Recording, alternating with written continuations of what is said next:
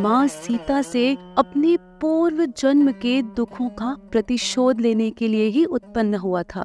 वह धोबी, जिससे निंदित होकर माता को गर्भवती अवस्था में अपने पति से वियुक्त होना पड़ा। नमस्कार, मैं हूँ एकता पाठक और मेरे पॉडकास्ट अकथित रामायण के एक और नए एपिसोड में मैं आपका हार्दिक स्वागत करती हूँ। आज मैं आपको उस पक्षी की कहानी सुनाऊँगी, जिसके श्राप की वजह से माता को विरय का दुख सहना पड़ा।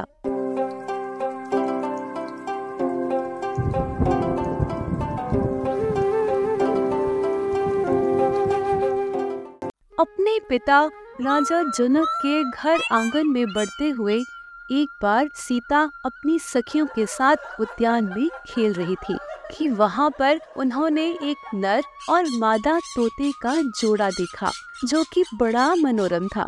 वे दोनों पर्वत पर बैठकर इस प्रकार बोल रहे थे कि धरती पर श्री राम नाम के एक बड़े प्रसिद्ध और सुंदर राजा होंगे। उनकी महारानी जनक दुलारी सीता नाम से विख्यात होगी। समस्त राजाओं को अपने वश में करके वे बलवान और बुद्धिमान राजा ग्यारह हज़ार वर्ष तक राज्य करेंगे।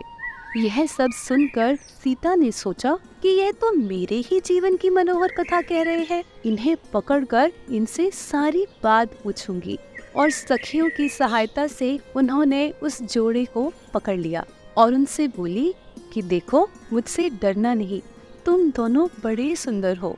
तुम कौन हो और कहाँ से आए हो?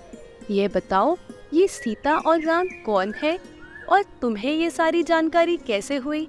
इस पर वह पक्षी बोले कि हम धर्मज्ञ एवं प्रसिद्ध ऋषि वाल्मीकि के आश्रम में रहते हैं।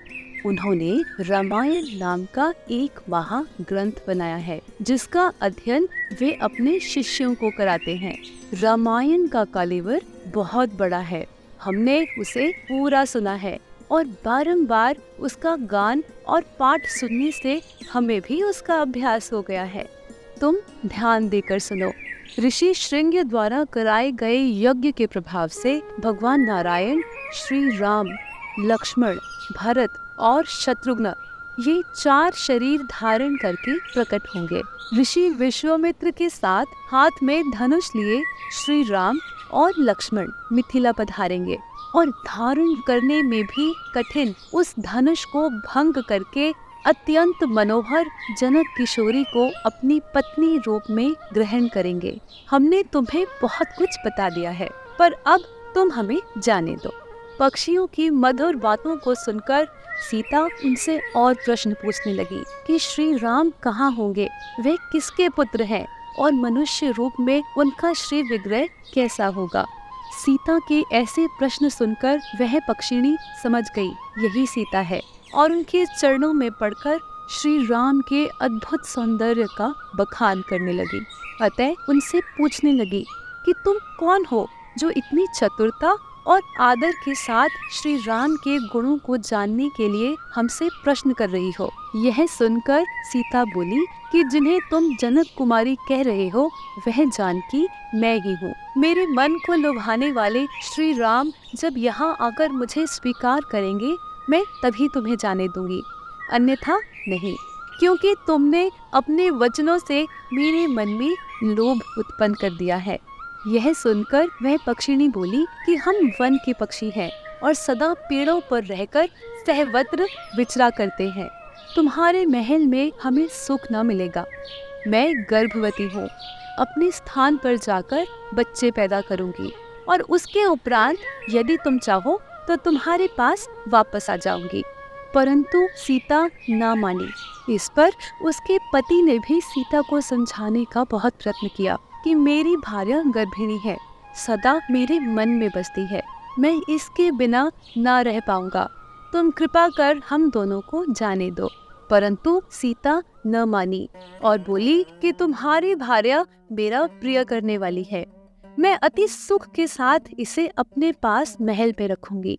इस पर उस पक्षिणी ने दुख और क्रोध से व्याकुल होकर सीता को श्राप दे दिया कि जिस प्रकार तुम गर्भवती अवस्था में मुझे मेरे पति से अलग कर रही हो, उसी प्रकार तुम्हें भी गर्भवती होकर अपने पति से विलग होना होगा। और ऐसा कहकर वियोग के शोक से उसके प्राण निकल गए। अपनी भार्या की मृत्यु देखकर वह तोता आतुर होकर बोला कि मैं श्री राम की नगरी अयोध्या में जन्म लूँगा और मेरे ही वाक्य से उद्वेग में पड़कर इसे पति के वियोग का भारी दुख सहना होगा और वही तोता धोबी बनकर अयोध्या में उत्पन्न हुआ और उसी के कथन से सीता निंदित हुई। और उसकी पत्नी के श्राप के कारण अपने पति से वियुक्त होकर वन में गई। आज का प्रसंग यहाँ पर समाप्त हुआ। अपने अगले एपिसोड में ऐसा ही एक रोचक प्रसंग लेकर मैं आपसे मिलने फिर आऊँगी। तब तक के लिए जय सिया राम।